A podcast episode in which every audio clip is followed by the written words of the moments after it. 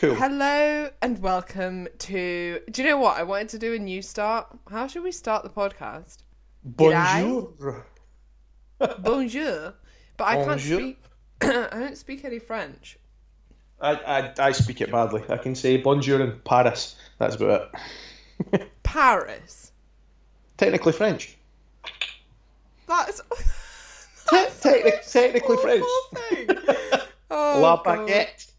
La baguette. Grassy arse. What is it? La, disc- La discotheque and La bibliothèque are the two other things that you remember from. Oh, I see what you were doing in S- Spain? France. Okay, so we still don't have a welcome. Maybe I should just say hi. Hi. This is a Q&A episode of ESG Fitness Podcast featuring Andy. Hello Andy, how are you? I'm good, thank you. How about yourself? I am very well, thank you. But enough niceties because we have so many questions to get through today. Let's do it.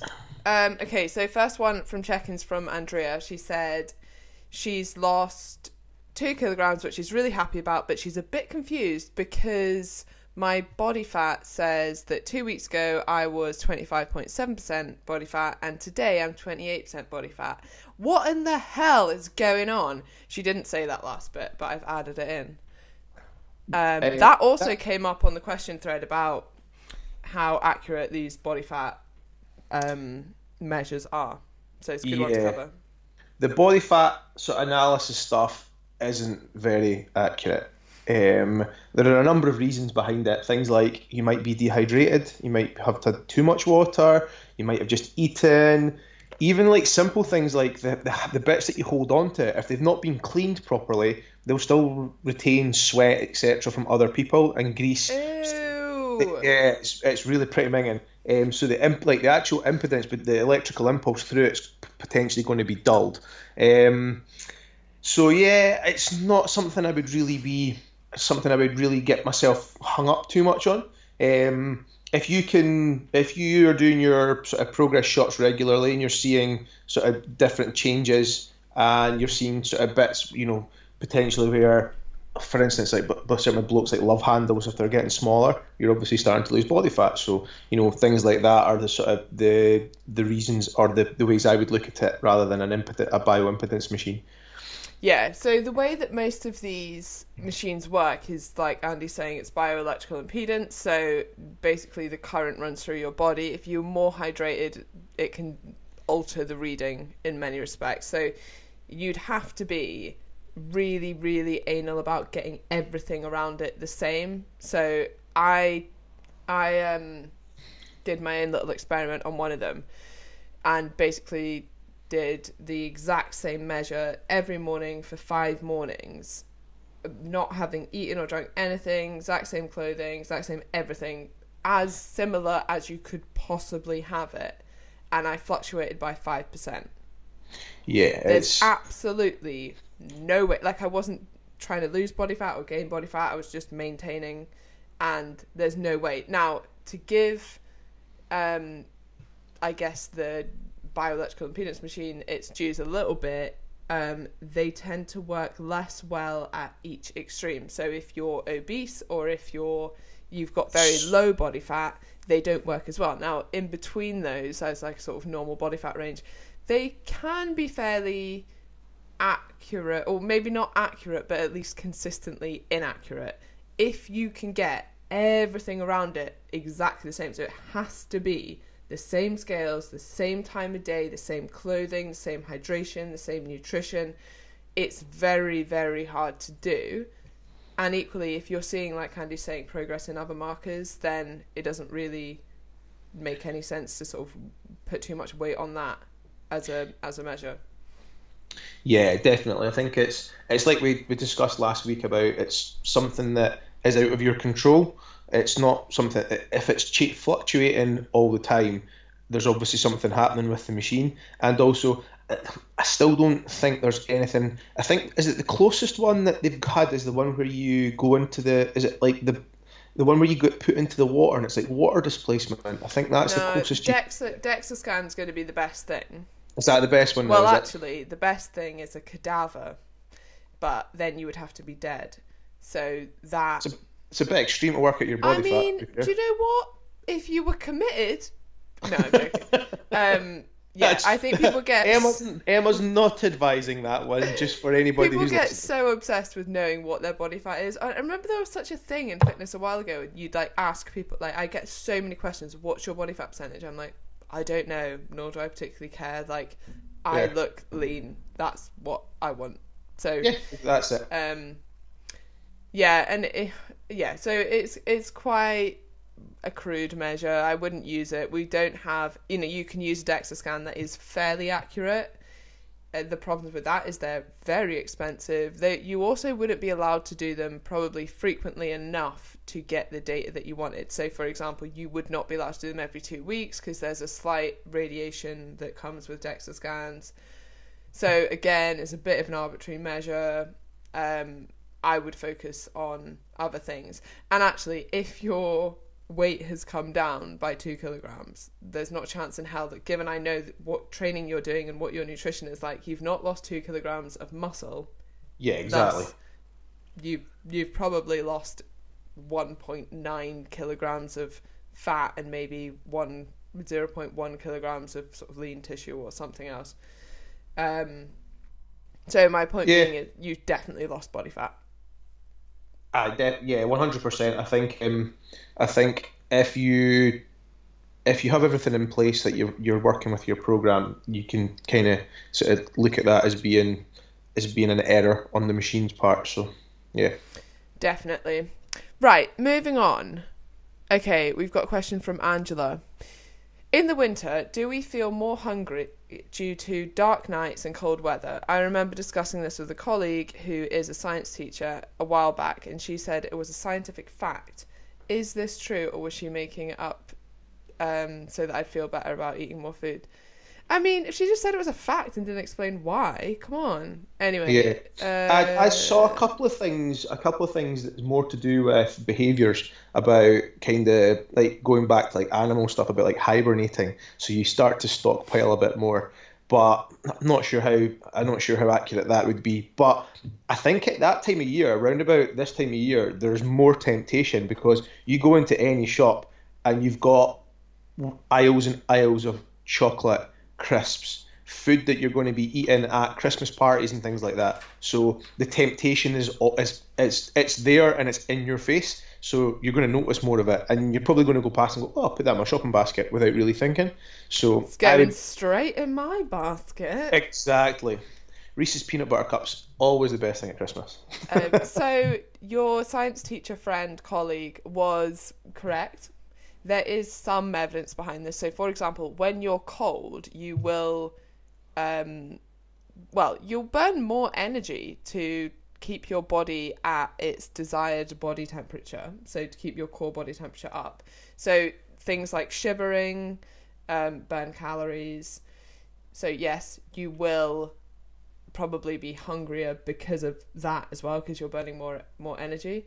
Um the dark and then in terms of for, for example for me in terms of motivation like there for me there's nothing less motivating than being cold i absolutely despise being cold so if it's cold and it's dark outside there's no way i want to go outside and exercise or even go outside to do anything like i just want to stay in my bed so i think there's a combination of things. A lot of it will be behavioural, kind of the stuff that Andy's touched on. It's very easy just to like curl up on the sofa and eat, as opposed to when it's nice sunny nights and you think, oh, I'll make the most of a nice night and go out for a walk or whatever. So it's definitely harder in the winter. You will probably be hungrier due to being colder, due to burning more energy, trying to maintain your um, body heat.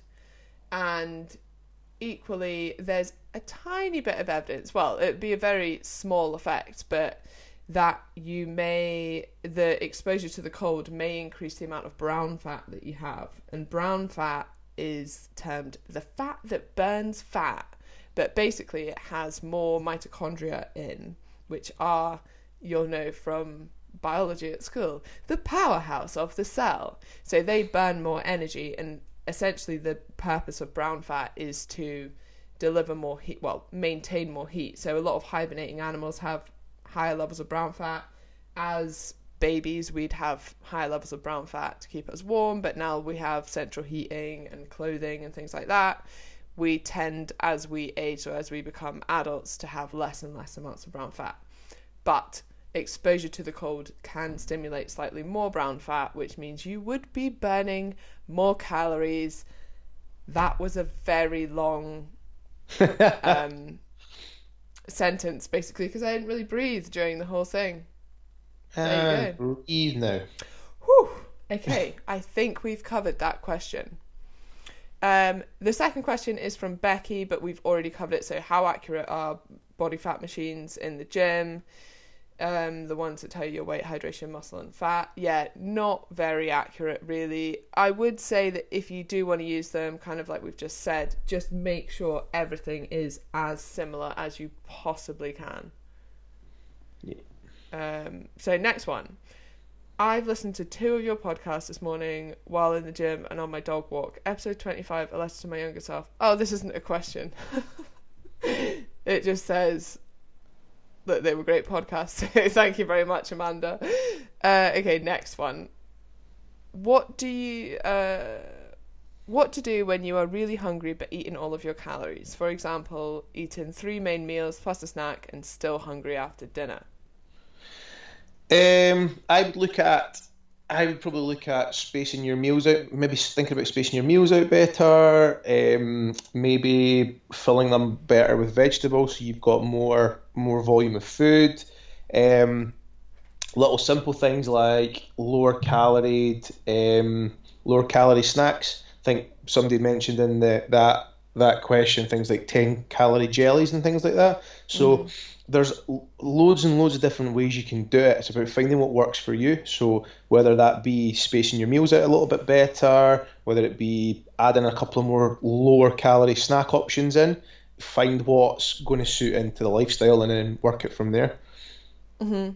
Yeah, I think it would be definitely a case of looking at your food choices and seeing if you can increase volume at, at all. So things like you can literally double the um, volume of your meal without adding very much extra calories if you just have like I'm obsessed at the moment with roast vegetables but also things like if you want to bulk stuff out but not add many calories like iceberg lettuce is basically crunchy water so yeah, salads stuff like that whack always... that in yeah you can have a huge salad for very very little calories and that can definitely keep you more satiated. And then looking at protein. So even if you've hit your 100 gram of protein target, having more protein is probably going to keep you fuller.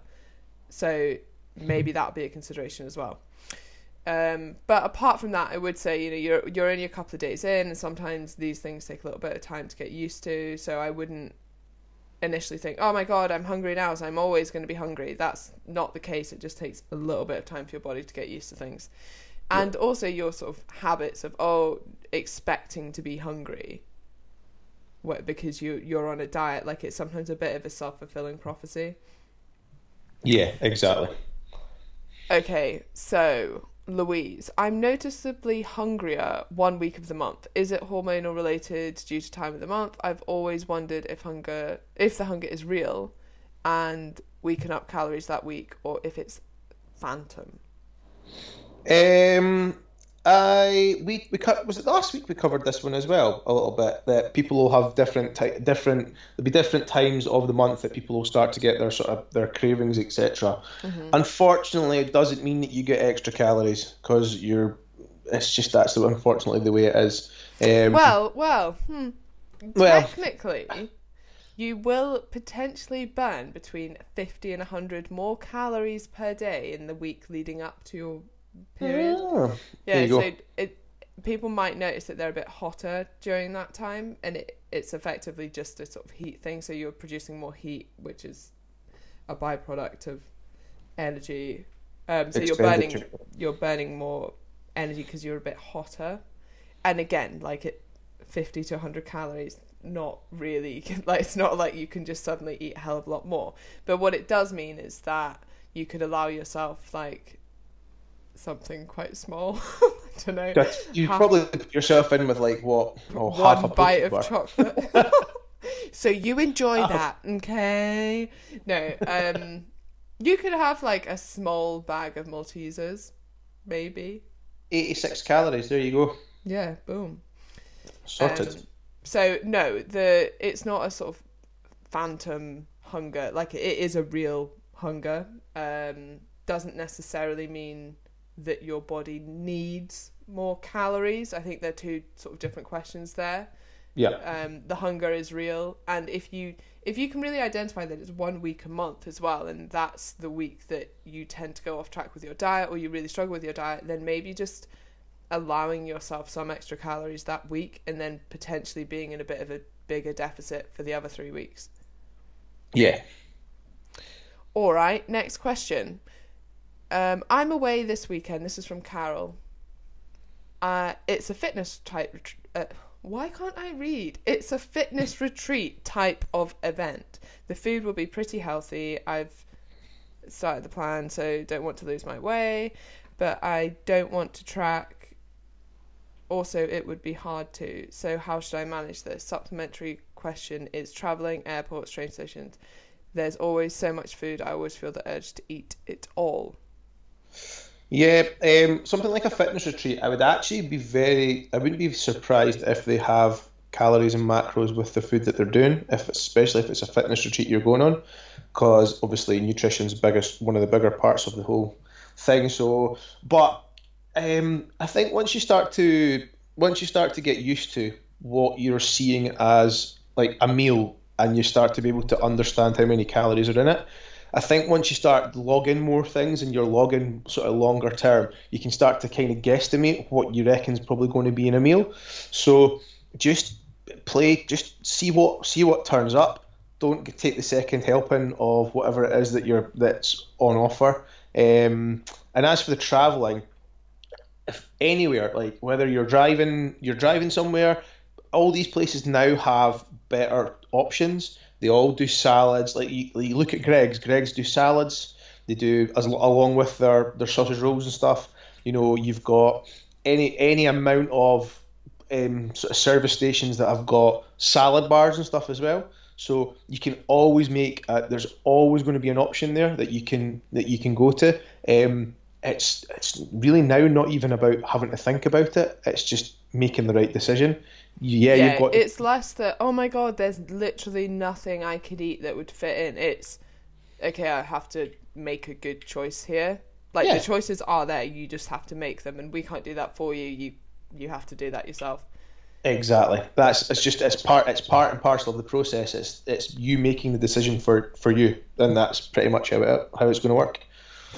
Yeah, and what what I would say about the fitness retreat, or even in any situations where you can't really easily track your calories, do not stress about it. Just guesstimate it. It's you know one day or two days or a weekend out of six weeks, or to be fair, it's a weekend out of the year or your life. Like your energy balance, the amount of extra energy that you carry or not, as the case may be, basically your body fat levels are a representation of your energy intake and energy expenditure over time. It does not matter, you know, I think you can get so anal in trying to track everything. It doesn't matter what MyFitnessPal says, to be honest. If you're putting on weight, you're not in a deficit. I don't Yeah. care if it says on MyFitnessPal you've eaten 800 calories, you haven't, or not consistently over time. Yeah. So I think just as much as tracking is a brilliant tool, it does frustrate me when people are like, I'm so stressed I can't track. Yeah, well, do you know what? The food that you do or don't track still has calories in. yeah. Still make a it. good estimate about what you're eating. Yeah. Because the the post that you put up was it yesterday? You put the post up about um. Was it yesterday you put a post up about tracking stuff? Yeah.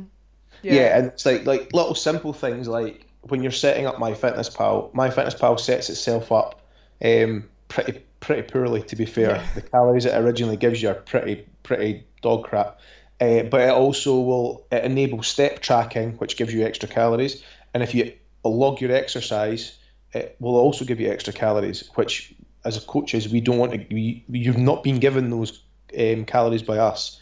Well, exactly. Like I've, so I have accounted for the amount of exercise and steps that you're doing in the energy target I've given you in your calorie target already. So if you then add on more calories to that, kind of messes things up a little bit. Yeah. Um, so yeah, we don't we don't want to be doing that. Exactly. Yeah. But it's yeah, it's um yeah, you know, you, depend. Like, you know, you've got all types of people. A lot of people get really anal about tracking, and I think it's just about being able to just tell them, look, just just relax a little bit. Don't like if you if you're stressing about tracking calories, it, what's going to happen when you get thrown off the road when something happens at work or something else happens? Like it's all going to go, it's all going to go wrong. So just relax a little bit. Don't stress. Don't stress too much. Agreed, agreed. And also remember that, you know, people lost weight before MyFitnessPal or people maintained their weight before MyFitnessPal. Yeah, it's it's as you say, it's all it is is a tool to help you.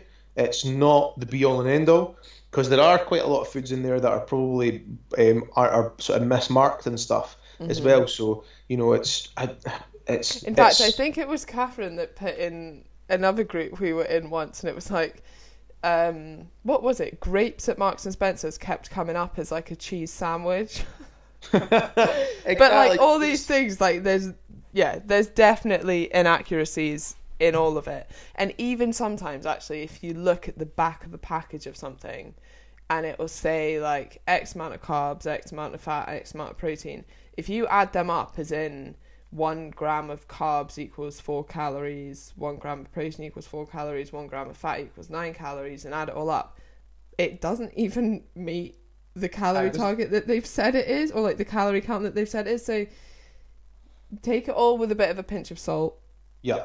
Um, be consistent and monitor and adapt from there. So do you know what? If if you say that you're tracking everything really accurately, but you're not losing weight, the problem isn't you, like it doesn't really matter. The the the fact is we know you're not in a deficit if you're not losing weight over time. Now yeah. my emphasis here being over time. So don't lose weight in a week. I'm not surprised. There could be various things that are masking fat loss on the scales over a week, and we know about that. Things like water retention for various reasons, hormonal, salt intake, when you weighed yourself, food volume, etc., etc., etc. Yeah. But over time, if you are not losing weight, then you're not in a deficit. Exactly. All right, next question from Karen. How does breastfeeding affect calorie intake? As in, how and why did you adjust my calories to take into the account uh, take into account the fact I was breastfeeding? For no reason, then I'm just curious and like to know the why behind everything. Oh, shoot, you go for it. Oh yeah, because I did this. Um, well, I said as well that you've come to the right place because we love to discuss these questions yeah. and the why behind things. So basically, you need a bit more calories while you're breastfeeding. Um, the priority for me, well, not just for me, but for anyone who is breastfeeding, but me as a coach, is that your quality, your milk quality stays high. To be quite honest, that is my priority with anyone who is breastfeeding if that means that you lose fat slower or that you just maintain your weight and don't lose fat at all, that is what I'm going to go for.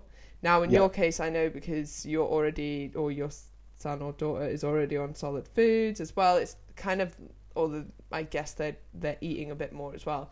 There's, it's less of a priority, so we can put you in a bit of a deficit. But if milk quality went down, then we just bring your calories back up. And really, you know, it's quite a small period of time. Obviously, the the sole focus is your child and making sure they get the best um, nutrition they possibly can. So you're not going to do anything that would negatively affect that. Yeah, that's it. The bigger picture. Exactly. And also, yeah, exactly. It's going to be what a couple of months breastfeeding. Yeah, then you it. can be in its bit, well, maybe not as big a deficit as you like, but then we could go a bit more extreme on the deficit if we wanted to. Um, yeah. When it's just your nutrition that we have to focus on. We're really focusing on your nutrition and your baby's nutrition. That's a bigger priority than just you losing a bit of body fat. So essentially, long story short, you you're in a slightly smaller deficit than I might have had you in if I if you weren't breastfeeding. Sorry. okay, so here's a question from Laura Burns. which is on another link. Hold on, I'm just pressing it. Oh no, now okay, whatever. We're at it. So she says, "I'm loving the workouts and planning. Um, she wants to learn new exercises and tips for maximum gains. But in order for me to learn, it would be great to understand how you put these programs together and how you progress them throughout the weeks.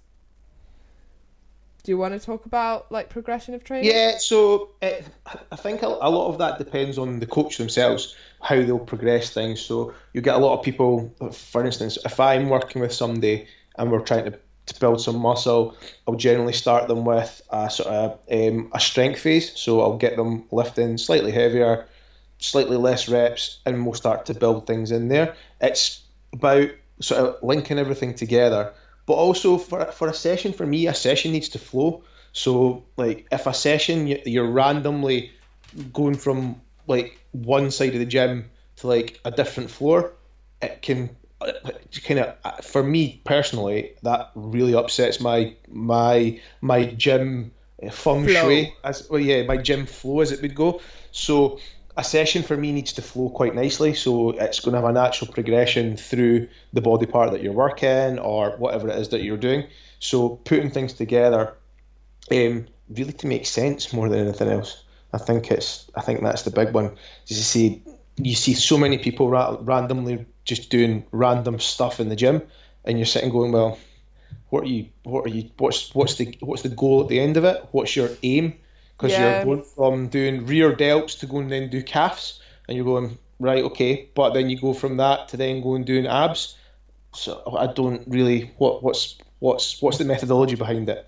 And those people are the ones that you don't see making the progress. They're the ones that constantly are complaining about the fact that they don't see any progress because there's no like there's no routine and there's no um, there's no structure to their sessions. Mm-hmm. I think one of the biggest things and one of the best things about the app as well is that you can look back and see what you lifted the last week.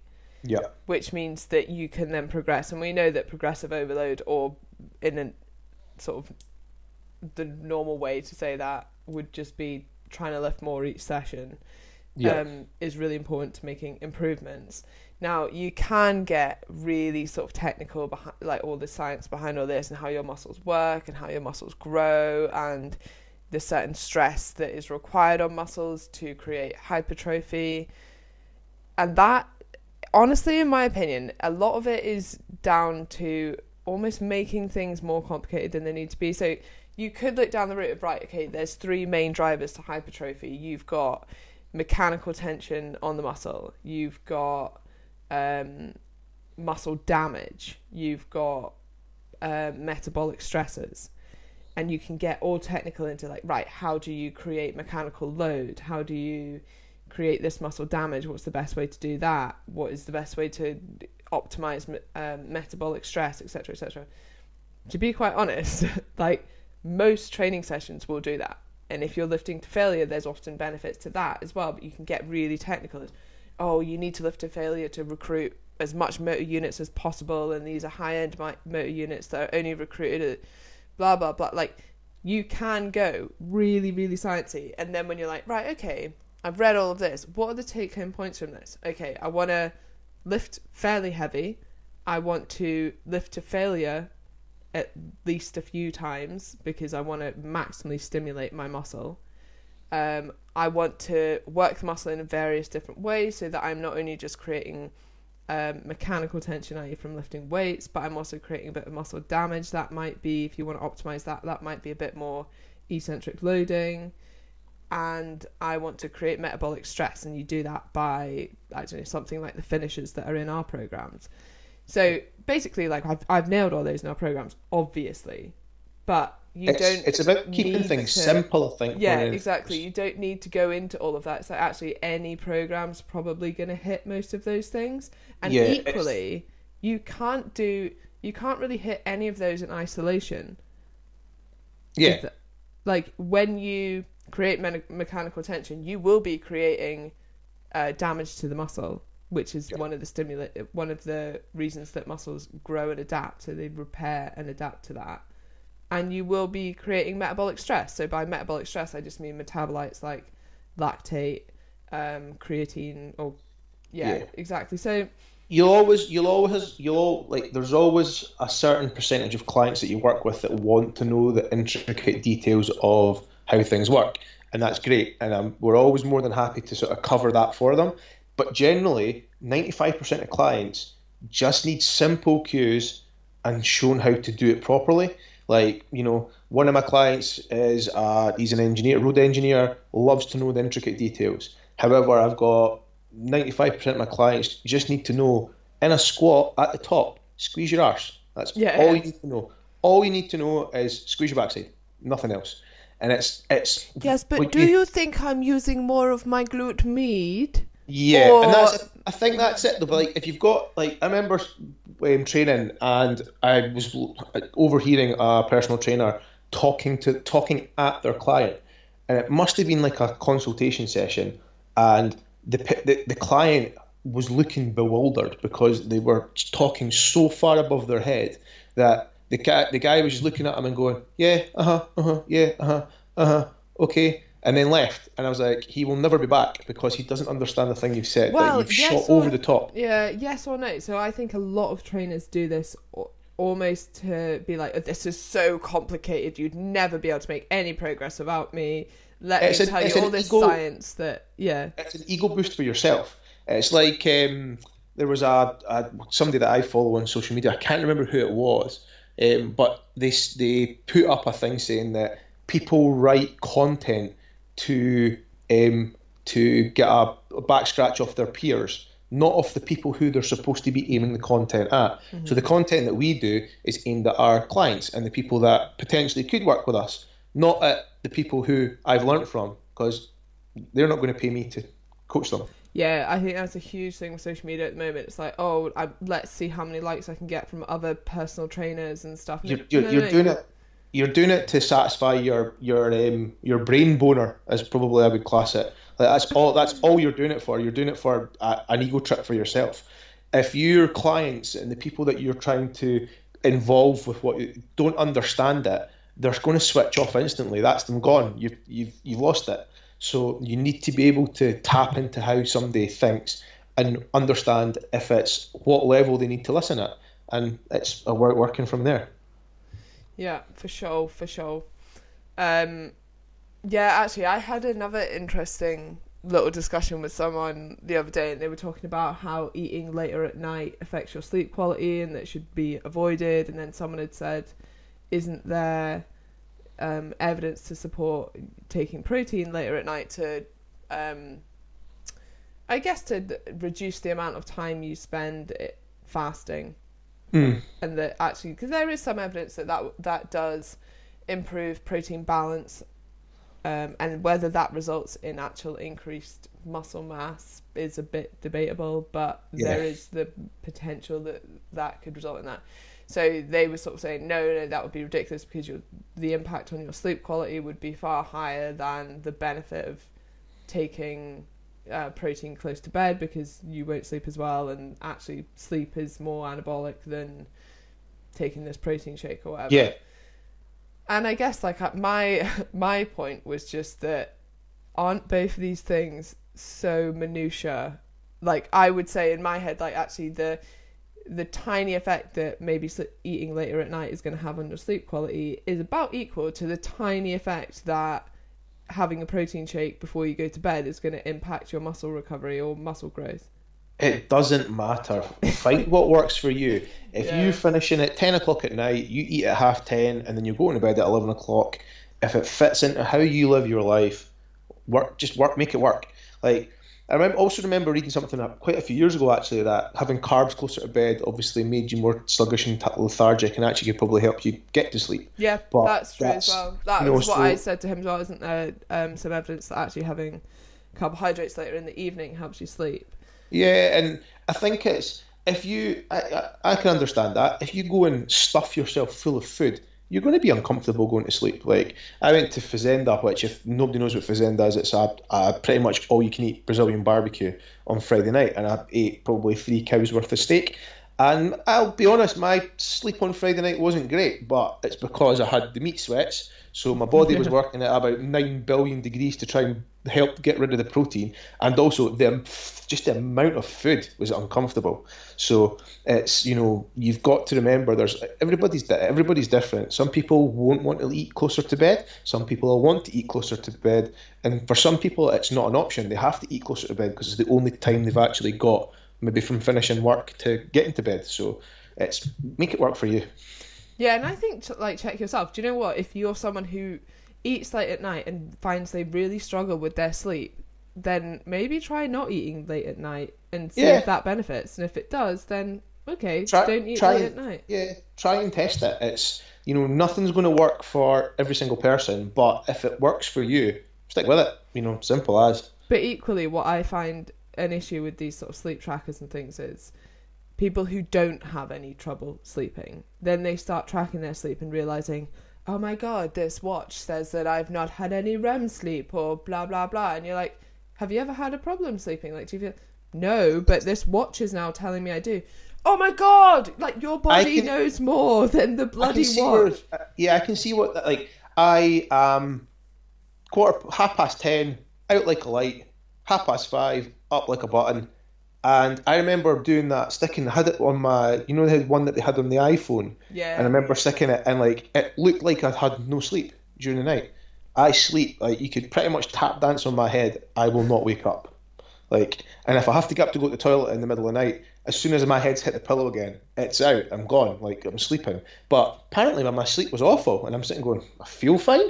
I'm recovering fine. My training's going well. Like everything's everything's as if I'm sleeping well. So to then start freaking. Well, Andy, you're wrong. I'm. Yeah, exactly. But I'm not that. I'm not that kind of person that freaks out about that stuff. I went, well, that's a pile of horse crap. I'll no bother using. I'm no bother using that anymore because it's it's from what I'm what I'm feeling myself. I'm feeling great. So yeah, yeah. And I think there's often the way, like even if you are someone who struggles with sleep and then you start tracking your sleep, you, it's often worse because you're then stressing about the fact you're not sleeping. Yeah. You've just put pressure on yourself by looking at it. And then so, you can't sleep because you're stressing about the fact that you're not sleeping. And uh, it's a vicious it's cycle. A exactly. Which leads on nicely to our next question from Olivia. When you're a chronically bad sleeper and frequently get three or four nights in a row with less than five hours sleep, how do you balance if you would be better served skipping a workout or getting more sleep versus just powering through and being groggy? Should the workout always win? Um, again, totally down to the person. It's similarly to you when I work. I've got a couple of guys that I work with that play a pretty high level sport, and I like to use the traffic light system. So if they're more than seventy five percent recovered, green light, full session, between 50 and 75%, we might drop the intensity a little bit. But how do you know if they're 75% recovered? They they do it themselves. It's about how they feel. If they oh, feel right. if they feel if they're feeling like especially like now with them playing rugby, they're now at the case stage where they're doing a contact session once a week and they're playing a full game on a Saturday. So a lot of it's just about keeping them moving, keeping them going and stuff. So they make the decision themselves you know, and I'm pretty happy with the guys I work with because I know that they're not going to shirk out. If there are 75%, they will do a green light session. If they are genuinely feeling like crap, they will do a red session, which is generally just relax, a bit of mobility, some stretching and stuff, um, maybe like a light jog, something like that. But yeah, it's. I would always suggest that it's to do with how you feel. Um, I've had times when I've had short amount of sleep, but I'll go and train anyway and I feel great when I'm training. But it's it's really just dependent on the person for as what I would look mm. at. Honestly, in this situation, I would probably say get up and go train, just because like if this is a frequent thing, actually, what are you going to get from another hour of not really sleeping very well in bed? May as well get up, yeah. get at it. You will feel better after the session, and actually exercise normally gives you energy rather than takes it away and i think that's something that a lot of people are a bit like, oh well, if if I'm tired now, if I train, I'll be even worse. No, you won't. Watch yourself skip out of that gym after you've finished a morning workout. Like, it will give you energy. Exactly. You'll start bounce. You'll bounce after it. Endorphins are released. You're already you're, you're awake and you're ready to go.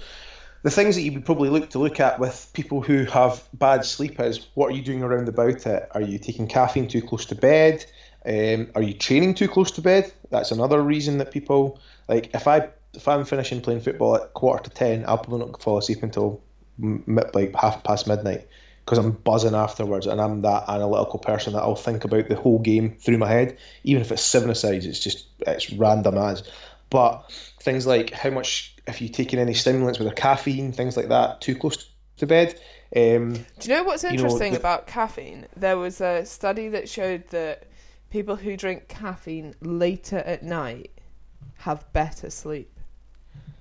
And, you know what? I would, I would, I would go with that. Like, I, but do you I know why that was? Why?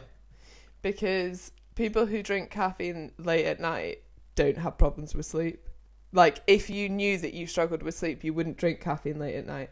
Uh, so it's just another way that, like, it, I I like to use it as an example of why you shouldn't just look at the results of studies and just take conclusions from that because, you know, caffeine late at night will keep you awake but if you're someone who can really handle caffeine very well and can fall asleep anyway, or it doesn't have a big impact of them, yeah. then you are more likely to habitually drink it later at night.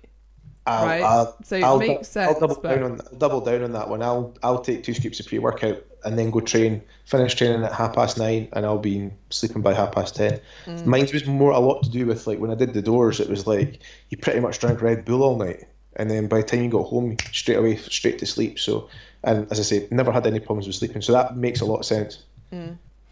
Um. So yeah, when it comes to sleep, I think a lot of people. I've had this question before, and it's kind of like, oh, would I be better staying in bed, or would I be better going to the gym? And do you know what? Honestly, get to bed earlier. Like it's not a one or the other. Like, oh, would I be better sticking to my calorie or go, going to work out?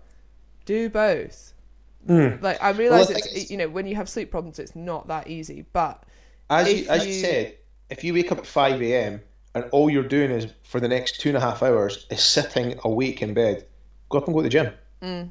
You've got two and a half hours of doing something, so you better off to just go to the gym and you've got a training session underway. And the potential is is that you'll feel great after it, as you said. You know, you you'll feel bounced. You'll come out the gym bouncing. Was that not a better reason rather than having two hours of moping going? Oh, I never slept. I'm so just pissed off that I didn't sleep get up and change that, change the change yeah. the mindset on it. And if the difference is an hour, you're probably not going to feel that much better after an extra hour of sleep in the morning.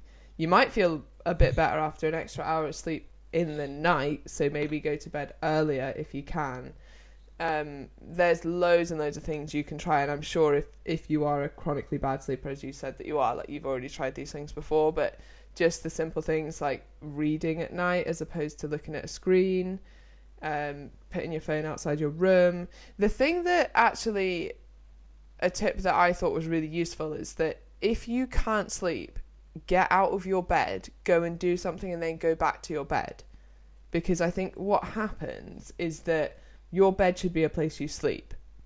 And if you're sitting in there wide awake, playing on your phone, playing on your laptop, like, do, or do, doing whatever, like, it should be a place for sleeping yeah. not your brain to be awake. And if your brain starts thinking, oh, bed's just another place where we're awake, then that's not a good thing. It needs to be this sort of habitual thing of like, when we're in bed, we sleep.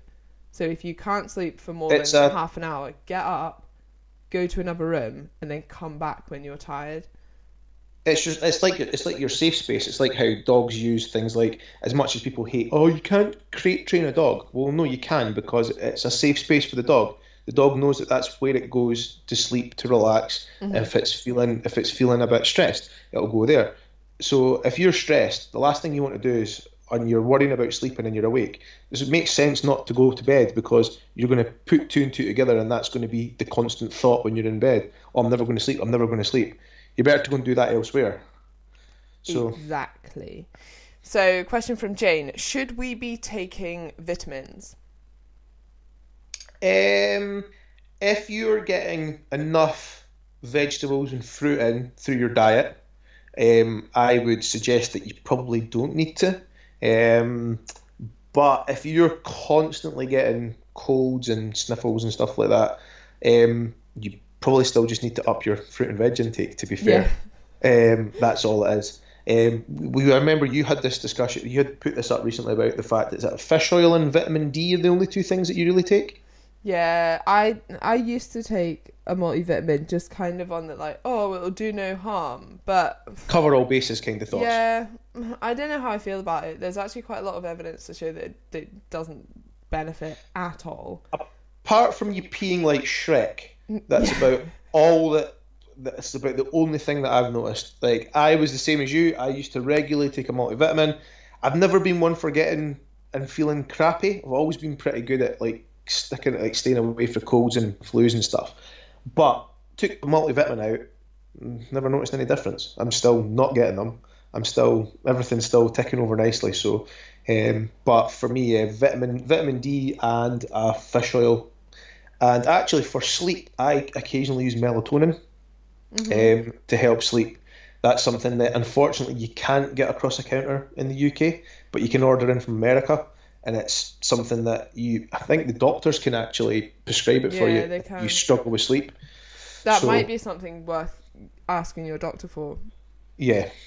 Either that or you can you can get it on there's a, a website uh, it's a, a herbal website across in America and they do loads of different deals in it and it's pretty good stuff. That's what I've been using recently. If I struggle after like sport to, or the gym to get to bed. And that just um, slightly alters your circadian rhythm taking yeah. melatonin. So you, uh, also make sure you take it at the right time and the right dose because otherwise it would have the opposite effect. yes, not a, not a, not probably not going to be a fun experience if you take it at the wrong time. That's for sure. Yeah. um, yeah so yeah, in terms of taking vitamins, like ideally get everything from your diet. They're they're absorbed much better from your diet. You also then won't overdose on anything either what I would suggest taking is vitamin D, especially now that we're getting minimal, if any, sun exposure, um, and a fish oil, especially if you are not having any oily fish in your diet. The other or thing, old like me. Oh yeah, or old. Um, the other thing I would say is that would be the case if you are not vegan or vegetarian. If you are, then taking B12 as well is going to be a benefit. And I'd also, although not a vitamin, I'd probably supplement with creatine if I was not having any animal source. Yeah, and there's also because there's obviously a lot of the sort of the the research behind creatines obviously helps things like your brain function, your cognitive function, etc. Too. So you know it's a pretty useful, and it's obviously one of the most um, researched supplements on the market. So very true. And then the last question is from Anna, and she says possibly something for the podcast. Do you have any thoughts on taking inositol, inositol for PCOS slash irregular periods? My periods have stopped since being in a deficit at 1600 calories and intermittent fasting over the past three months. What I'm going to say to this is go and see your GP now and speak to them about that. That is not a good sign. Um, I don't know anything about that drug that I think you're talking about. But also, this is not something and I think should be made really clear that you should be taking advice from someone on the internet for. Like, definitely go and see your GP and speak to them about that. And if we have to make any changes to your diet, feel free to message me privately and we can do that. But yeah, that's something that you shouldn't ignore. So go and see your GP, see what they think, um, yeah, hundred percent. Some, something like that. that. You've got to you've got to speak to the right professionals for it, and it's about you know what we do. We outsource if we can't answer that question. Yeah, exactly. And, and even if I could answer it, like you, you should still go see your GP. yeah, yeah, definitely, definitely. And even if you find someone on the internet who says that they help people with, you know, who struggle with irregular periods or have PCOS, still go see your GP. Yeah, there's a reason that they've done however many years at medical school, yeah. and it's generally because they're they're pretty clued up on what they're doing. Exactly. Right. Wow, we managed to get through all of those questions. Impressive going. I know. What have you got on today? Um, not too much actually. I've got a pretty quiet day. I've got a bit of content that I need to write, um, just for social media stuff. Um, but apart from that, not much else. I'll probably go and train had um, three clients this morning, and that's about it. So yeah, not too bad. How about yourself? What have you got on? I saw you were getting your you were getting your culture in earlier on. Yes, I went for a lovely coffee and then we went to the gift shop and there was this book. Oh god, who's it by? It's like this feminist woman. But the quotes in it are so funny. Also, another person who has hilarious quotes is Coco Chanel, if anyone is bored and wants to look up quotes. But one of the quotes in this was that I find Americans completely lack sensibility and good taste. They are boring and they all have faces like unbaked rolls. Kind of describes Donald Trump quite well, that doesn't it? Yeah, I mean, also, this book is inspirational quotes. Yeah, that's that's uh, extremely inspirational. Yeah, al- Wow. also, I'd like to this one. Take a lover who looks at you like maybe you are a bourbon biscuit. That's deep. It's, it's all I could really hope for from a partner, to be honest. that is that is amazing. That is is that Coco Chanel as well? No, these aren't Coco Chanel. Coco Chanel's are pretty good. Just, just different quotes. No, these are from um, what's her name? Frida. It looks at you like a they want a, a, a I just that's Yeah, that's probably one of the best quotes I think I've heard. it's it's a golden quote. But what happens if you don't like bourbon bourbon biscuit um, bourbon biscuits? I know. Can I look at them like a penguin or a Kit Kat? Does that work as well? I'd hope so. Yeah. What is your favourite biscuit? I don't really do biscuits to be fair. Not a, if like if I'm got something on my mind that's generally savoury. Like I'm my, mm. my all time favourite is or like properly going back to childhood is a crisp butty.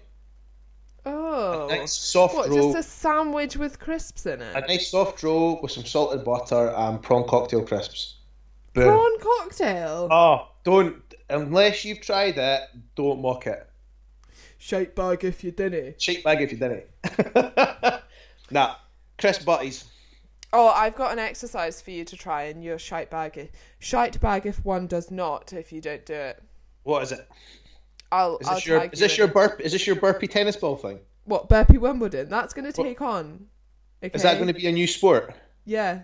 So we're going to have It, CrossFit you, and then burpee, it in burpee the Wimbledon beside it. Olympics. Nice, Yeah. nice. Is it going to get is there going to be violence in it? Like I can chuck the tennis ball at the person. No, well, with? now I think it's more like burpee squash, to be honest, is how Uh, it's going to work. Yeah. That's in the pipeline. Yeah. You heard Can't it here get- first. That's copyrighted. Please don't steal my ideas. right. We shall end now. Thank you very much for listening. Thank you, Andy, for your time and your wisdom. And no we will be back next week with many, many more questions. Yes.